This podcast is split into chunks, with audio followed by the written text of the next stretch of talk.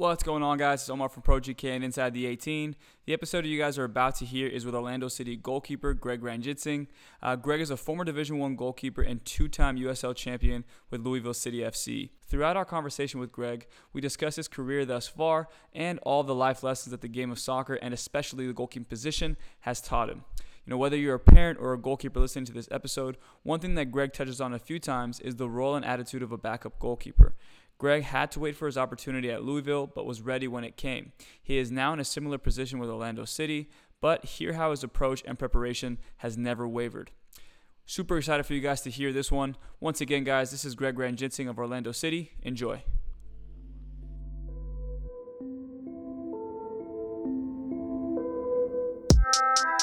Welcome back to Inside the 18, live from MLS All Star Week here in lovely Orlando, Florida. I'm Michael Magid. With me is Omar Zini, and with us is Greg Ranjitsingh of the Orlando City Soccer Club. Uh, this is awesome, actually, because we're finally getting follow up with Greg. Uh, we actually talked to Greg last year uh, when he was playing in USL, when you were playing over in Louisville. And uh, man, a lot of things have happened since then, haven't they? Yeah, a lot has changed. A lot has changed. Obviously, after that, I think it was after it was the USL Cup. Yeah. We had a little interview there, and then I think at that time I knew something was in the works for me to make the move to MLS. Yeah. But I kind of kept it on the download just I didn't I didn't know what the the future was gonna hold, and then everything ended up working out. Now here in Orlando, All Star Weekend with you two. For sure, uh, man. That's nice. Yeah, but you've been starting a few few games this season. Mm-hmm. How's that all been for you? And you know, obviously coming from the USL, and then now you're in the, uh, the MLS, and, and things you said we're talking about like Atlanta, seventy thousand fans. How has that transition been for you? Yeah, it's been great. I think I had a good amount of time before I got my first game as well.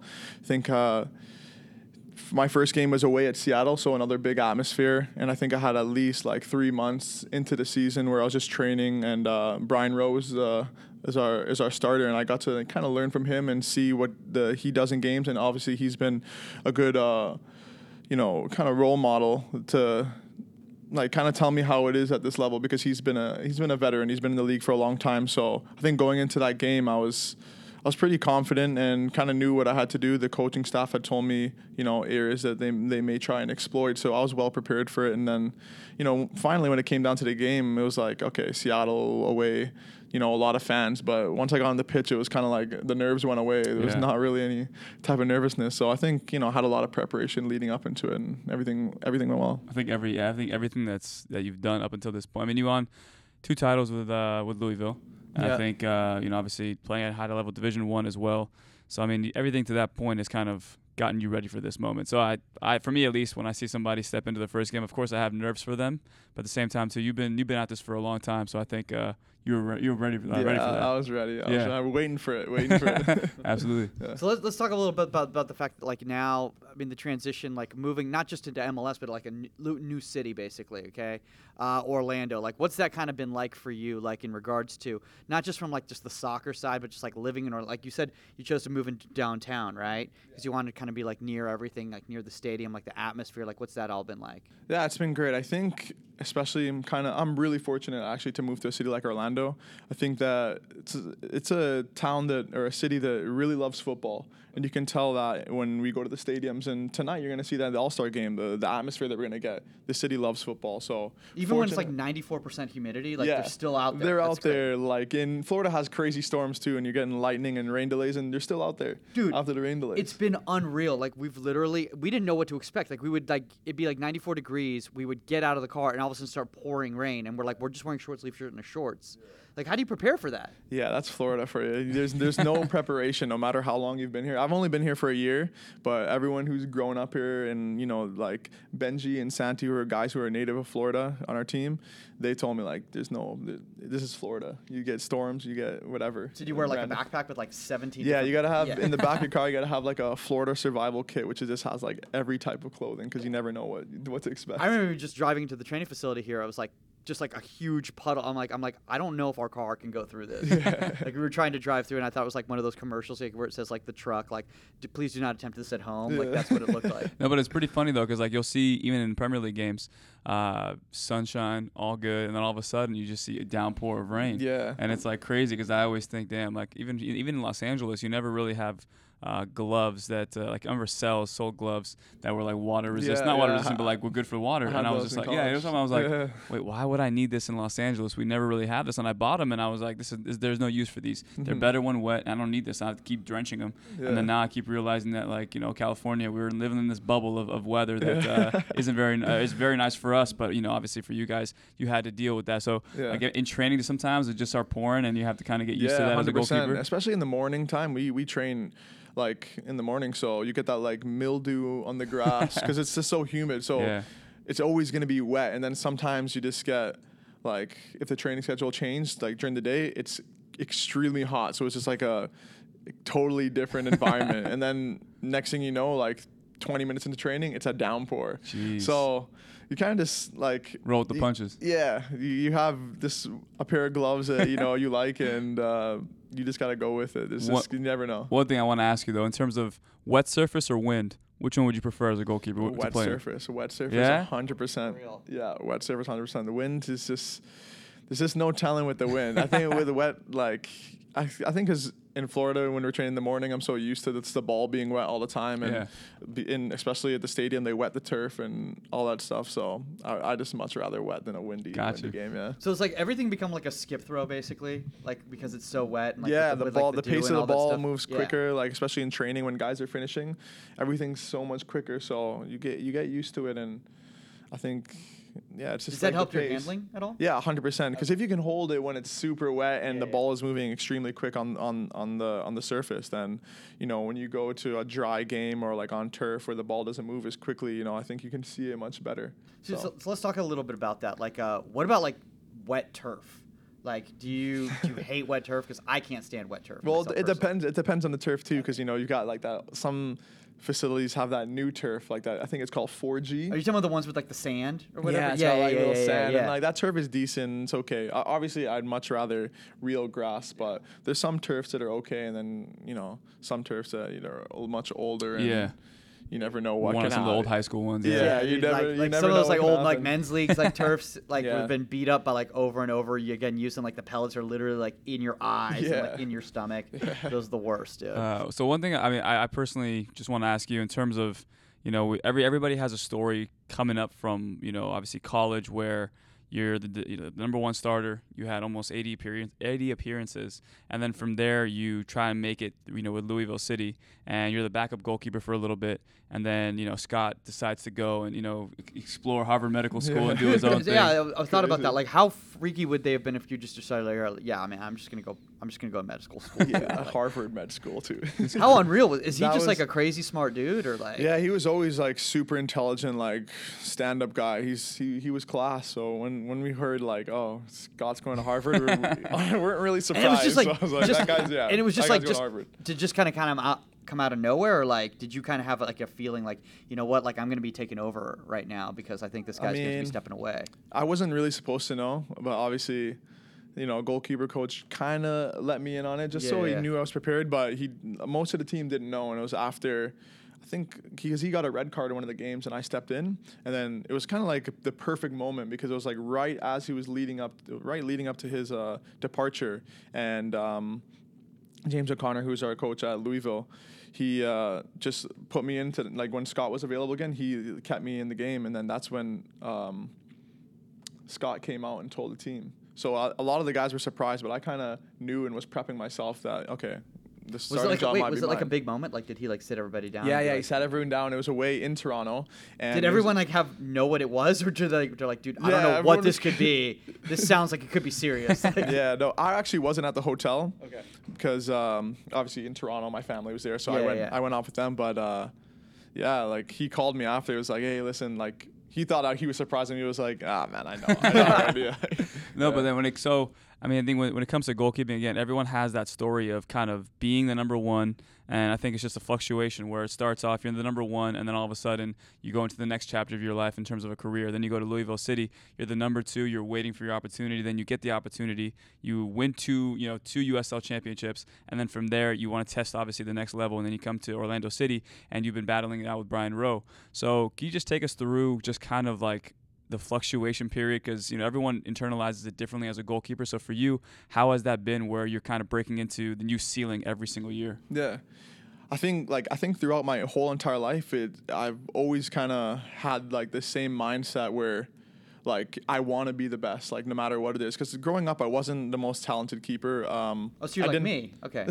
I didn't even play for like one of the better teams growing up. I played for the B team actually when I was like in 12, 13. It was only until like I got into high school I had a friend who played for a really good team uh, named Sigma Sigma FC. It's an academy in uh, Toronto. A lot of players have come out of Richie Laryea, Cyle Larin, just to name a few who like make it to the, the pros and like I went with them and then they kind of like tailored like the way I, you know, my work ethic and kind of gave me the right mentality moving forward. And I just kind of kept that like okay, I'm trying to be the best no matter what it is. Like even if, you know, there's a guy who is in the same position as me goalkeeping and you know, he may be better than me, he may be the first choice, I can don't use that as like a okay I'm not playing. Use that as like a okay I can learn from him Yeah. and um, we can and learn from each other and then try and obviously you know get to the point where okay yeah now I'm the starter. So throughout college I was fortunate enough to play most of my games. And when I went to Louisville City like you said I was under Scott but I learned so much from Scott.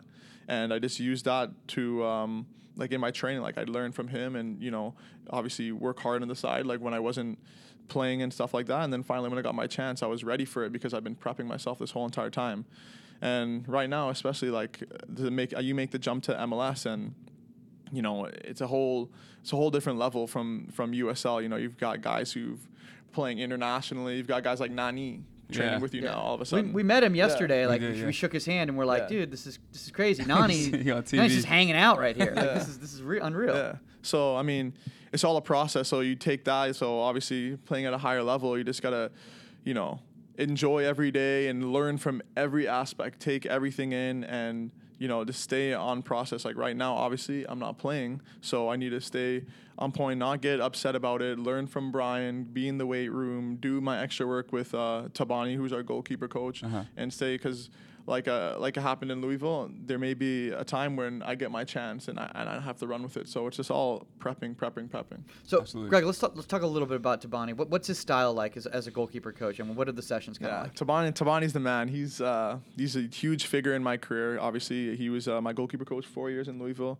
Now we joined back up in Orlando, and you know, he's just a class guy. He's super super intelligent, knows football. Like this guy can name every single World Cup final from the like the time the World That's Cup awesome. started. Like he's a crazy intelligent when it comes to Wow. football. So not just only goalkeeping, but his style is he's he's really awesome. So I think that for him, he really analyzes the keepers that he has. You know what I mean? Yeah. So for us, like he'll know what would like he'll obviously do his research on the other team and he'll know like what type of style that we have and he'll tailor the training session to that so in the beginning of the week like he'll obviously you know push it a bit get our fitness uh, going and all that stuff and then when it comes to thursday friday he's done research on areas where maybe they like to cross back posts maybe their striker runs from posts and Yeah. so he tailors everything he's super intelligent in doing that and um, yeah he just kind of tailors it to thursday friday game realistic Thir- and uh, the beginning of the week is more fitness handling just kind of a wide range of and, and he'll read like what we need to work on. Maybe one week uh,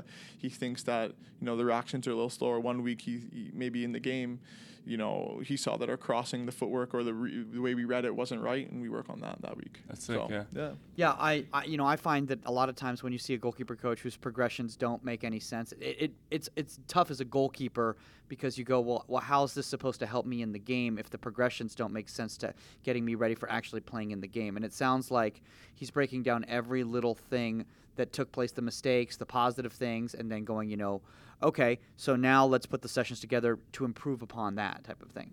Yeah, he's super intelligent. Everything, everything's a process for him. So it's been great working with him for this is my fifth year with him. I'm loving it. And he's also a really good friend with me too. So we could text about anything, send each other little Instagram videos and stuff. He's really, he's, yeah, he's a, he's a, he's an That awesome must have guy. made the transition to Orlando much easier for you. Yeah, much easier because I knew the whole staff. You know, Daniel Bird, James O'Connor, uh, Tabani, obviously. So you know, they already knew what they expected from me. I knew what the um, they like they they wanted me to do, and so it was an easy transition. Yeah. Yeah. Let's talk a little bit about the fact that you know you said that you haven't always been the number one, and so a lot of goalkeepers, especially younger goalkeepers who are elite goalkeepers, they've always been the number one.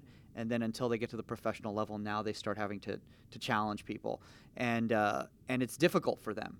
Do you feel the fact that you've you've you've had to make that that kind of that that whole kind of climb your whole life and have not always been handed everything has made it easier for you to, to understand the role of a backup? That's the favorite part about my career that I went through like a small college, went to USL. I'm I'm very grateful that that's what I went through because now that I now I kind of see like I'm every I don't take every day for granted. I come in and like I'm super grateful to be playing for Orlando City in the MLS. Yeah. So definitely. Um, like I said, like there's another goalkeeper, uh, Adam Grinwis, same process. So you kind of see that like we know what it's like to be, you know, in the USL, not great travel, not great facilities. Yeah. Sometimes it's it's a little bit of a grind, and then when you he was a here- grinder for what, like yeah, like same six, as me. seven We, we came like, out yeah. the same same time, kind of similar process. to Me and him, so it's, it's, it's nice to have him to relate to as well. So you kind of you definitely don't take any, like days for granted here. Yeah, I think most of the most of the big goalkeepers, especially here in the MLS,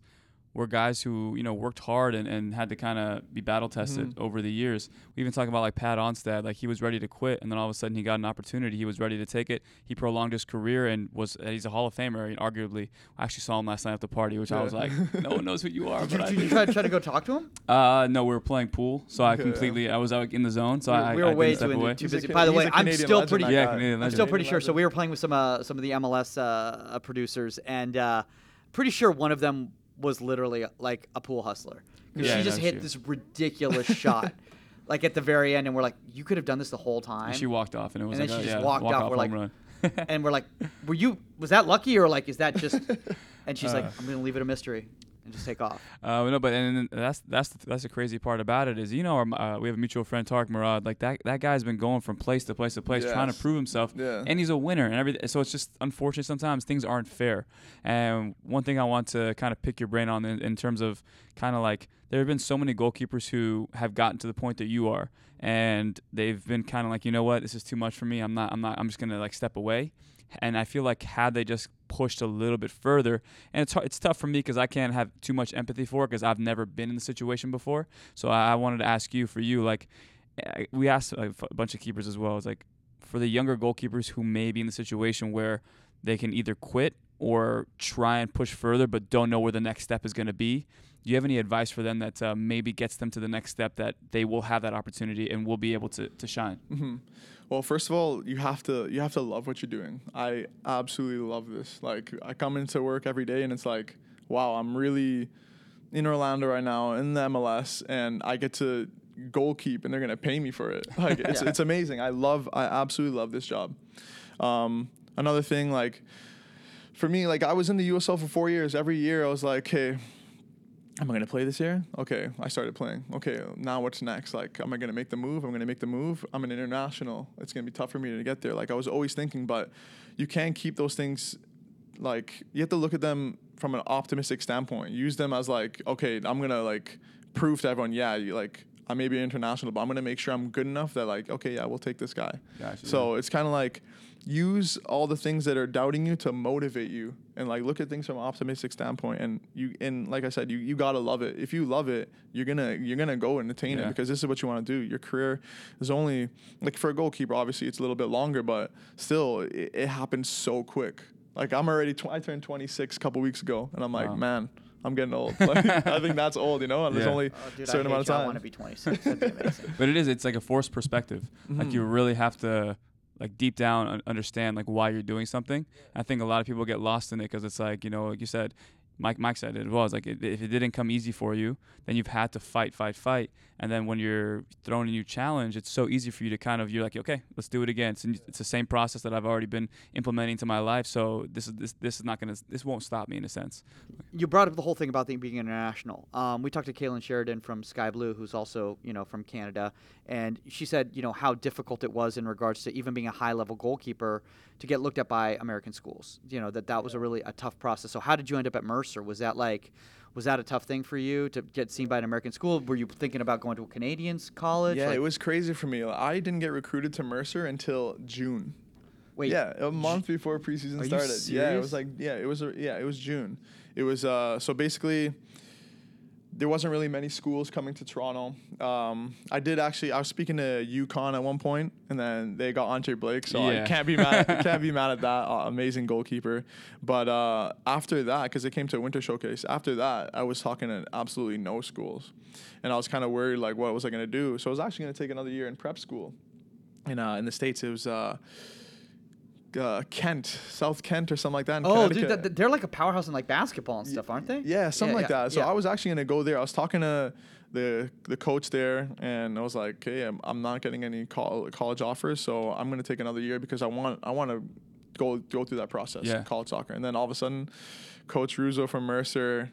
I don't even know how he saw me. I don't know where he found me from, but um, I'm very grateful that he did because I had four amazing years there, and it really prepped me for where I am now. So that's kind of how it happened. It kind of just happened out of the blue. Just I just waited, waited, and then the opportunity opportunity came. I, maybe it wasn't gonna come, but you just gotta Yeah. stay, stay on course, and then there there it was. Well, for you in those four years, what's something you feel like really helped you out to get to this point? Obviously, maturity aspect and stuff like that. But are there any like pieces of uh, uh, just not information, just the kind of advice that you've Yeah. learned from that you can kind of pass on? Yeah, Mercer, I think, helped me off the field massively. It was obviously growing up in Toronto, very diverse, you know, city, and um, uh, my parents are um, Caribbean, so I was around, you know, a lot of Caribbean people and just a lot of diversity. And when I went to Mercer, it's in it's in the south, you know, not much diversity. It's just kind of you know, completely different to Toronto. So massive culture shock for me.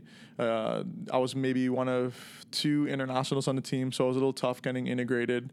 And you know, the guys were nice on the team, but I think I struggled. I struggled so much, like not on the field, but struggled off the field with classes and stuff like that, just because I wasn't happy off the field. It took me two years to finally realize, like, okay, I really love soccer. I'm doing well on the field, but I don't get this unless I do off the field, like the schooling and all that stuff, because my GPA was dropping and you know I was near to in- ineligibility. So I had to realize that yeah, soccer is my love. I'm gonna do whatever I can to to keep doing this and, and get to the next level. And in college, school is one of those things. So I had to uh, buckle down. You know, even if I didn't like where I was in you know small town Macon, Georgia, not not the greatest town, but I was just like suck it up and you know enjoy it. Find things that you know will make you happy. You know, hang out with your friends or just find things that you know will push you forward and get you to the the soccer part. If you don't get the off the field part, you don't get to do the soccer. So I had to really you know buckle down and focus on that aspect. So it helped it helped me.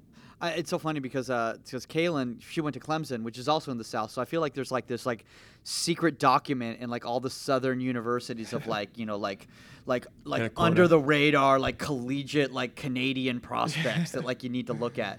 Um, because that's a that's a that's just a crazy transition. Um, obviously being an international, it means that they they really have to invest a lot into you. So at such a late moment, that must have meant a lot to you. That the fact that like you know they needed a goalkeeper that soon, and that they were willing to invest that kind of money into you. hmm Yeah, no, it was awesome. I was super grateful for it.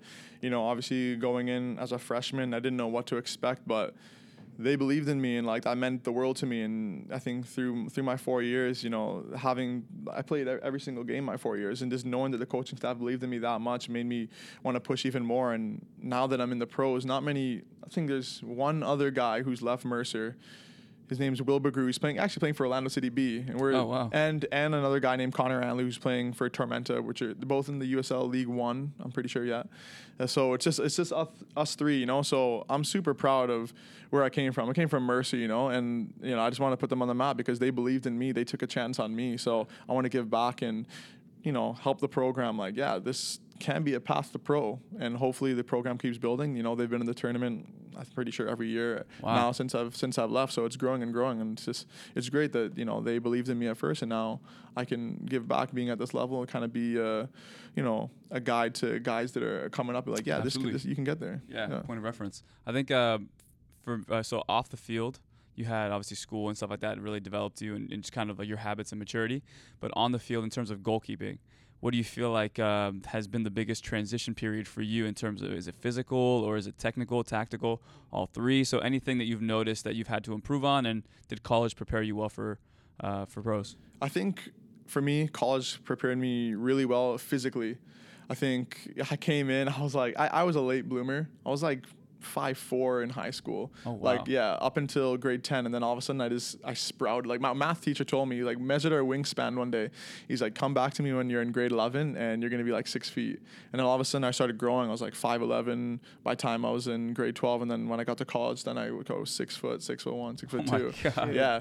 I hate you because I was that five four guy, and I just kind of they're like they're like, dude, you're gonna get about six foot. I'm like, and I'm about five five, and about five six, and about five seven. And I'm like, am I getting any closer? They're like, they're like, maybe another inch, about five eight, and then I got another quarter inch, and there, Yeah. there we yeah, go. Mike actually was at six three and he went backwards. So he I went did, to I did. I six went, three. I, went, went, I went backwards. I was in six eighth three, grade. six two, Well, you know, it's a funny one. story, Greg. I don't know if you know this, but Omar uh, was actually six nine when he was eight years old. I was and, uh, actually six feet. I was like, I was very He tall. was huge. I play, I Yeah. played basketball a lot, so I was like looking forward to. You know, Yao Ming was huge back in the day too, Yeah. and like the Kobe Bryants. And I Wait, did you look up to Yao Ming? I thought I was gonna be that tall. Like I, I literally, Yeah. You legitimately really thought. s- understood like that's actually detrimental for a goalkeeper. So Yeah. you were that six tall. foot, really young. Really young. So if you And look at yeah. all my young pictures, man, Yeah. I'm literally just like. Dude, they're all like Massive. little Yeah, kids. ma- massive. I was the opposite. I was tiny, I- super tiny. Well, from there, like, so you got to college and like you obviously developed into your body, kind of like Anthony Davis. He's like six four point guard, and then he grew to like Yeah. six eleven. Yeah. But yeah, so from there, your yeah, body so matured. uh, and- yeah, I, I got in, I got in there and like my first time in a weight room for real. Like they, College?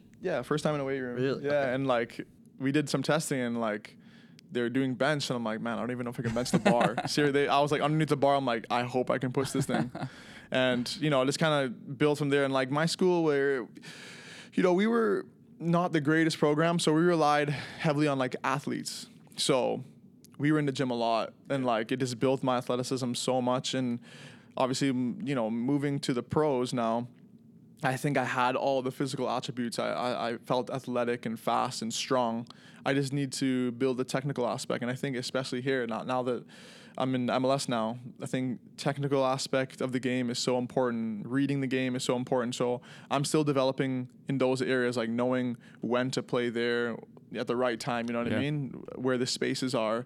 Um, just technical ability, playing out the back and stuff like that. Those are things we build on. I think I have the physical aspect. It wasn't a hard transition for me from that standpoint, but now that you know you're getting older and you're playing at a higher level, the technical aspect is so important. So even with goalkeeping, just catching and holding things like the ball moving so much quicker at you. You need to be able to hold it and no rebounds and be able to distribute perfectly and Yeah. Just developing that side of the game now. Well, I mean, dealing with that, dealing with the like the the dewy mild, uh, what it's called, mildew, dew. I don't know, I don't know. It's called, but like, but like dealing with that, like obviously that's going to help you in like making sure you don't give up spills and all that stuff. Because if you can handle like this, you're going to be like you said, the dry, dry situations.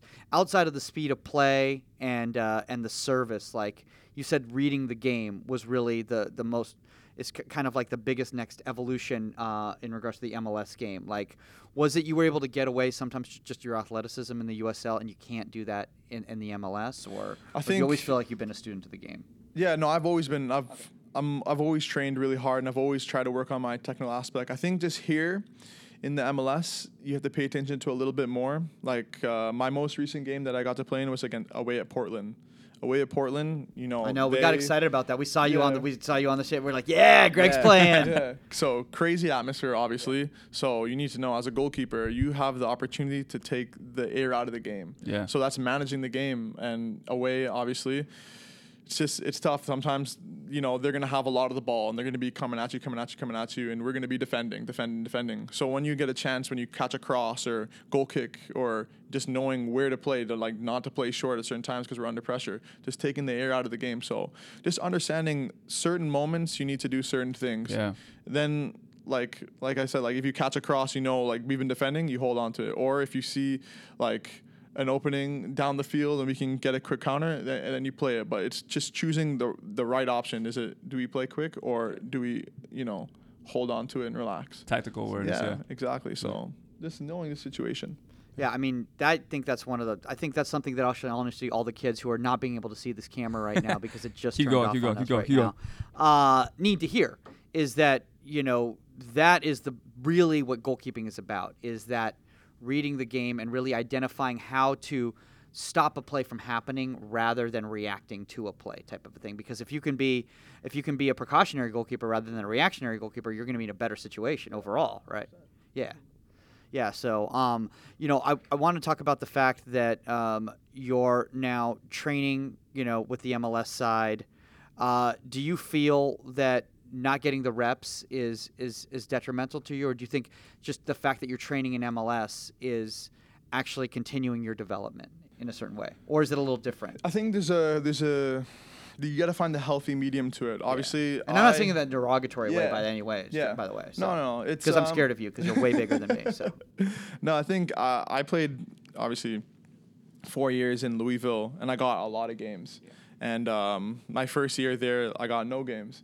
But now it's kind of like I feel like it's the same process. My first year in MLS, I'm not getting any games, and um, next year, obviously, Well, you did get that Portland game. yeah, yeah, I get, yeah I'm getting here and there, Yeah. but it, like I said, it's like finding the healthy medium. Sometimes you see a lot of the, a lot of times keepers go on loan if they're not getting play, or you know, especially with young keepers, they have like the the, the USL team that's affiliated with them, so they're be able to get games. And you know, I think at a, a a young age and my pros, I was able to get a lot of games, so that really helped my development. Now, I'm 26. I've played. This is my fifth year pro, so I understand what it's like to get into a game. You know, I have a decent amount of, I have, I want to say 90, 90 games or more professional at the professional level underneath me. So I have the experience. I've gotten my games as a, uh, as a young professional.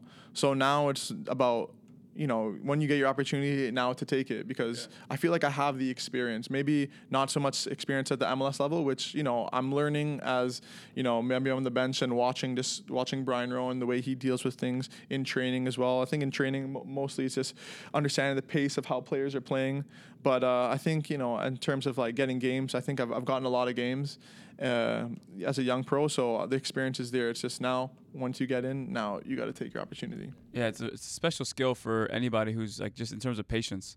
It's like very very difficult. A and I lot think, of young goalkeepers have issues with that. Yeah. They really, they all think that they should be the number one. And let, let's talk about college goalkeepers, for instance. Yeah. instance. Like, you know, they, then they're not willing to be patient. Freshmen come in and they just think they should just ta get the number one spot. I think Omar thought he was going to get the number one spot, right? No, I did. I, did. I mean, I walked in and it, life it, it humbles you, Mhm. and it's like either you humble yourself or you're going to be humbled. And those are the life lessons that I felt like I really learned in college. And I think that's where I mean I was very fortunate where some injuries happened and I was able to step in and I, I obviously took my opportunity and I rolled with it and I stayed with it.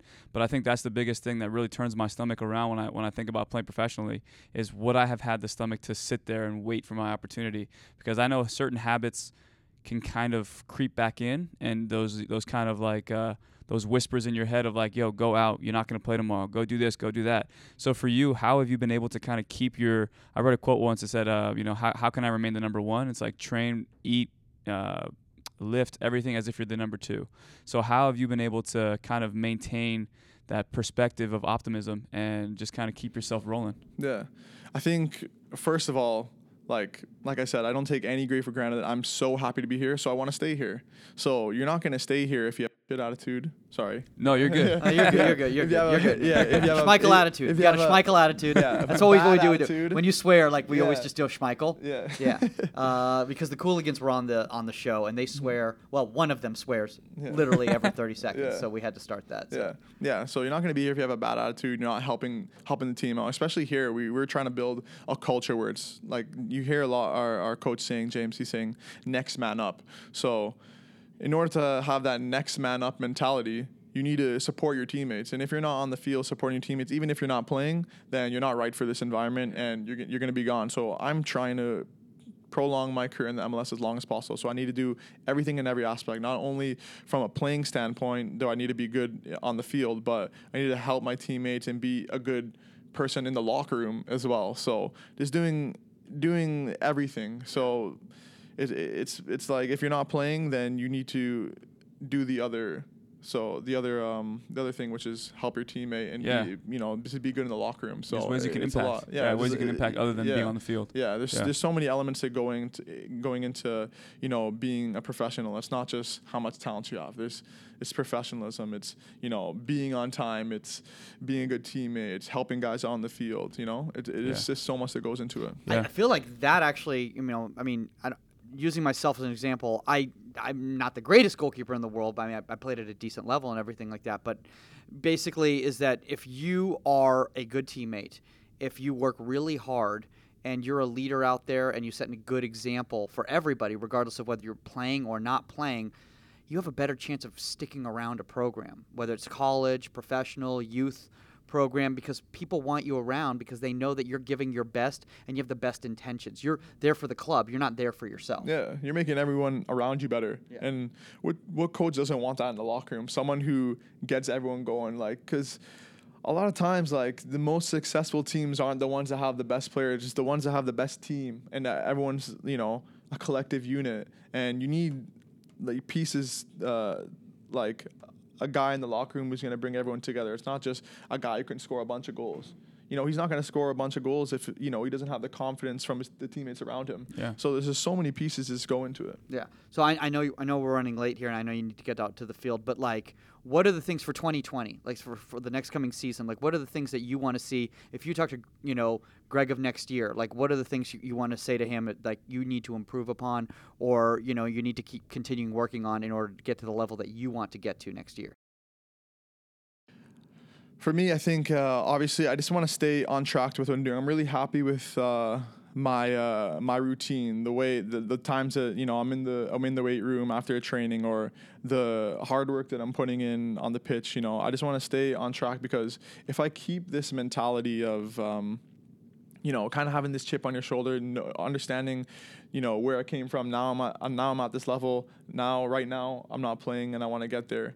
And eventually, if I do get the opportunity to be the number one, I still want to have that mentality where like I haven't made it yet. Now, like I have to keep that same regimen. Go in the gym, do your extra reps, like continue that. So I think Greg of next year, I would if I do get the opportunity to be the number one, just continue this process like don't ever take anything for granted. Don't think that okay now i'm getting games. It's i take the, the my foot off the gas you Yeah. know it's it's continuing this process no matter what Yeah. I think complacency is like is the number one thing in terms Number of like one, the, yeah. the, the, the things that can end any, anybody's career Mhm. in business or in professional yeah, environment. and it happens quick It so does, quick, yeah. Yeah, And- dude. I mean, I don't want to see come. We come next year. He's got like a leather jacket on, sunglasses. Like, Yeah. what's up, guys? I got five minutes. Let's do this. uh, but no, I think uh, one thing you said earlier that I really like is kind of like continuously being a good influence in the, in the in the locker room. And I read this quote one time, and it was like, uh, you know, as, as if I'm a boss and there's somebody who comes in is young, and they say, hey, you know, I might not be here for long. And it's like, well, do I invest all of my time as the the manager of this company to help them out and, and trying to get them to learn the business? Uh, but what if they leave? And then the guy was like, but what if they stay? And if they stay, what what, what you're not going to teach them anything. So for you, it's kind of like if you're the backup or somebody who isn't the starter, it's like, well, I can have one of two ways. I can I can force myself to, you know, enjoy it, be a good influence in the locker room because I'm I'm gonna have to stay. And if I don't, then people are gonna look at me as a cancer. People are gonna not not gonna enjoy me as a, as a, as a player, and it's gonna get around the league. So for you, I feel like that's that's the way you said it. It was just awesome. That um, I feel like a lot of people need to hear that because I've been around people in college who who aren't the starters and they want to make it known in every training, and it's like a tangible awkwardness. Yeah, and they it's really terrible for and the it ma- it's terrible Mhm. for the team, and people don't really vibe well with that. It looks Yeah. it looks egotistical. It looks bad. So to hear somebody in, in your kind of from your experience say that is super important uh, for the young kids, for the parents who are probably dealing with kids that are going through that stuff. So thanks for saying that, and I know it wasn't forced because you've actually lived through it. So yeah that's awesome. And I I also appreciate th- thank thanks for answering these questions because I know these aren't the easiest questions, but like we feel like we have a rapport with you and we can like you know we can be on. But we're goalkeepers, like we're not the union. journalists. That are, exactly, dude. Like we're not here like trying to be like you know tomorrow in like in some article we're gonna write like Greg Ranjitsingh says blah blah blah. Yeah. Like we're all about each other and type of thing. That's and, what we like, though. I think that's one thing that's like we've tried to create that culture with the people we've had on is that we don't even with Andre Blake. I think at the first few minutes when we met him, of course he's looking at us like, who are these two dudes sweating yeah. profusely through their shirts, uh, you know, just waiting for me to waiting to talk to me, and then Yeah. right away from the start he was like, yeah, we're not we're not regular media, and we really want to kind of build that with our with our you know uh, people that come on the podcast with us because we were goalkeepers and we don't like we understand that the conversations we want to have um, not just to benefit like our own agenda but to help everybody out there. So to hear Well, I'm all about myself. I don't know about you. well, it's he's like sponsored by Under Armour. If you can't tell by his hat. no, it's just because I'm losing my hair. Okay. And I look look at this, guys. Oh, no one no. wants to see that. Hopefully, we lost the footage Yeah, code yeah, yeah. there. No, Exactly. but again, that's, and then that's what we really enjoy is telling those stories. That again, you're in the MLS, and then you've come from the USL. Like you've done so much in your in your young career that a lot of kids who are going through the college system, like Mike always says, they don't even look at the USL as an option. They keep thinking big picture, like I want to go to the Mhm. Premier League. Yeah. When in reality, the fact that you won back-to-back championships with the US, with Louisville City is like one of the biggest accomplishments here domestically. And then the fact that you're now in the MLS is just like the path that you're taking is a path that a lot of kids need to understand that that's Yeah. more realistic. Yeah. Dude, we were talking to Jon Busch, who's an MLS legend, and he started out in the USL. Yeah. And and he said that when he talked to his goalkeeper coach Eric Botter at the time, the guy said to him, he's like, he's like, you're not ready for the MLS. He's like, you need to play in the USL. Yeah. And it'll come to you if you keep put, putting the work in and you show people that you are of the level, you'll get there. And I think that's one of the reasons why we wanted to have you on is because we wanted to show kind of like this is kind of the sequel, like the part two, because we had you on when you were in the USL, and we wanted to show look how quickly things can happen for you if you just grind at it, man. And then like you know next year starter, you know next year uh, year after that all star, next year after that you know just at the big time you know probably playing at Real Madrid. I mean I don't know, I don't want to say it to Orlando, you know I'm sure no, But it's the process. want to keep that Yeah. transfer fee. you Everyone know. has their own process. You Yeah. just got to understand that there's different paths to where you want to get, and you just have to understand that if you're on this path, just to keep going, to understand that you know you will reach your end goal. Everyone has a different way of getting there. Yeah. It's awesome, man. Yeah. Um. All right. Let's. Let, we should probably let him get to the training session. Yeah, we were actually we've been talking about how great your work ethic is, and you're going to be late because Yeah. you're talking to us idiots. Uh, we're going to head out there to the training session anyway. Well, we'll be showing that to you guys. Probably, up, it'll be up on YouTube. I'm guessing. In the next week or so, yeah. Probably in the next week Yeah. or so. Um, all right, guys, that's all the time on Inside the 18 that we got today. Remember, contact at InsideThe18Media.com if you have questions, listener questions, or if you have a topic suggestion or a guest that you'd like to see on the air. Like if you'd like to see Greg again, just say, hey, we want to see Greg again. And we'll have to fly back to Orlando to have Greg back on. So, part three next year when he's the number one. That's how we're going to have to do this. Yeah. all right? Absolutely. All right, guys, we're out. Later. Thank you.